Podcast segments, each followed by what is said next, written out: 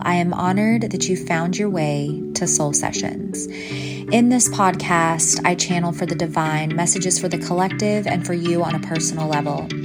Everything is encoded with love, light, and healing alchemy to help you ascend to greater frequency, to higher heights in your personal and spiritual journey, and to more love and genuine connection with your soul. So again, thank you for being here, and let's get started.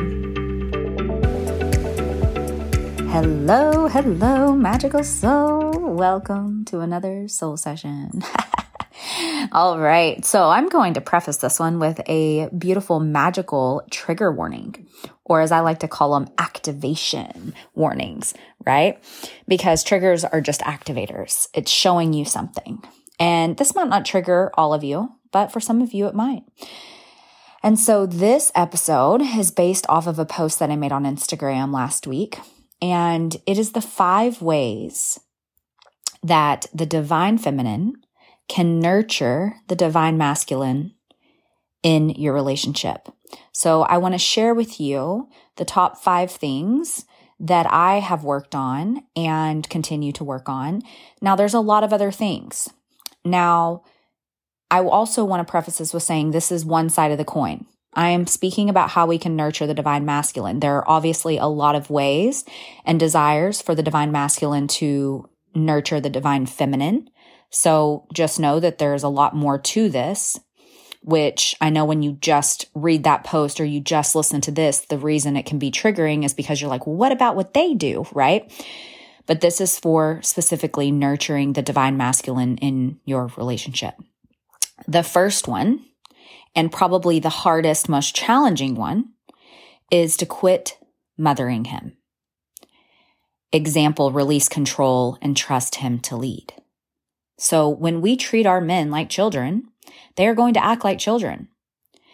And it is our job to actually treat them like the strong, capable, intelligent leaders that they are designed to be.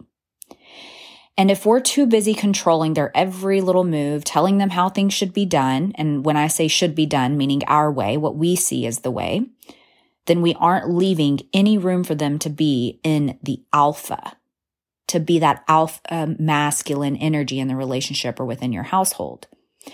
And so when we lead them like little boys, they're being emasculated.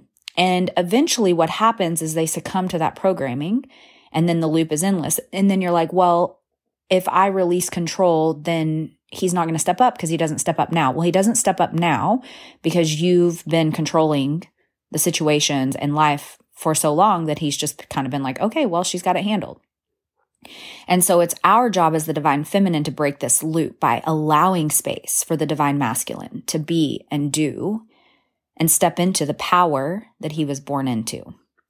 And I say this is the hardest part because our grip on control is, again, this illusion of safety, right? We have this illusion of safety, which I talked about in last week's episode about my plant medicine ceremony that I went through. And you've probably been hurt by the masculine over and over again. You've probably been given evidence on why you can't trust the masculine or why you have to control everything, right? And I want to say that when you've been hurt by the wounded masculine, chances are that you weren't standing fully in your divine feminine power either at those times. But the divine masculine needs you to trust that he's capable, powerful, intelligent, right? He survived most of his life without you controlling his every move. So it's time to quit mothering and treating our men like children so that they can be the men, the divine masculine that they were designed to be, okay? The second thing is to speak desires without the how attached to it. So it's really important that we do tell our men the desires of our heart, what we desire out of the relationship, tangible requests, I want this, but not telling them how to do those things. Let him lead, let him get creative, love and support you in his way. And then as a piece of this, appreciating those efforts, allow him to figure it out, allow him to surprise you as you release more control. Okay. Number 3, stop picking him apart. No man wants to be nagged, made fun of, and shown his flaws all the time or ever. So if you're constantly nagging him or pointing out his shortcomings in your eyes, then chances are you're lacking intimacy with your man. Chances are you don't feel connected to him. Chances are you don't feel that he communicates well. And the reason is like, why would a man want to connect deeply or cuddle up to you, or a woman, and tell his deepest feelings to and express all this love to if he feels like he's constantly being attacked and beat down? So it's time to stop nagging. Are you feeling triggered yet? Number 4, connecting with his love language. Just like us as the divine feminine, the divine masculine wants to feel seen, loved, and respected. And we each have our own unique way of feeling loved. So it's important that you know your man's love language and make sure your actions are aligning to his way of receiving, not yours. Very important. And number 5, fall into his arms and ask for help. I'm not saying that you have to be this wounded woman, oh, help me. But the divine feminine doesn't hesitate to ask her divine masculine counterpart for help and support. She doesn't do it in a controlling way or a nagging way, but instead she knows she can request help with a pure heart. She's open to receiving the support. She's open to feeling safety with the divine masculine and all he has to offer. She falls into his arms for a warm embrace when she desires to be held. She melts into his chest when she desires to feel supported. She asks for what she wants. The divine masculine craves the divine feminine to want him. Let him know your desires. Let him know that you desire him.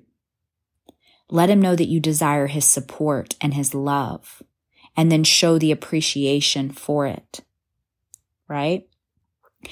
And so again, this might all be triggering. And again, this is one side of the coin. So you might be thinking, you don't know my man. He doesn't lead. He doesn't do things efficiently. He doesn't get it. And from my own personal experience, my own belief around this and mentoring tons of women specifically in this, as one of the main things that I do is helping women reclaim their divine feminine power, right? Is that you probably have taken over so much that yes, he just sits back and self-sabotages because he feels regardless, he'll never live up to your standards. So he just kind of succumbs like a little puppy dog. And that's not what you want out of the masculine. That's not what you want out of the alpha male in your household.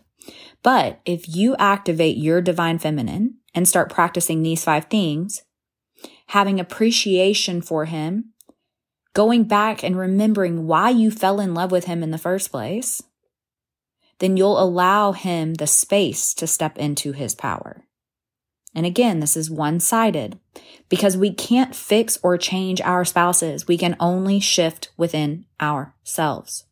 There's a beautiful, powerful book that I'm going to link in the show notes that I've been reading, and I have done so much work over this in the last 5 years, but this book is really anchoring it in for me. And it's called The Surrendered Wife. It's linked in the show notes, and it is triggering as all get out. But the results and what you get out of it is life-changing. If you are a woman that feels that your man is not divine masculine, that he is not accessing that power, that he is not the alpha, that you don't look at him and go, oh, that's my man. He has got it handled. Look at this man. If you're not feeling that way, chances are it's because you're not in your divine feminine. And this book is a beautiful remembrance of how you can release control and let him step into that. You can let me know, send me a DM on Instagram, comment or rate this episode, whatever you want to do. Buy the book, read the book, implement and integrate the book. Give it a shot and you'll be amazed at the transformation. Okay? I love you. I will talk to you next week. Deep breaths as you release more control.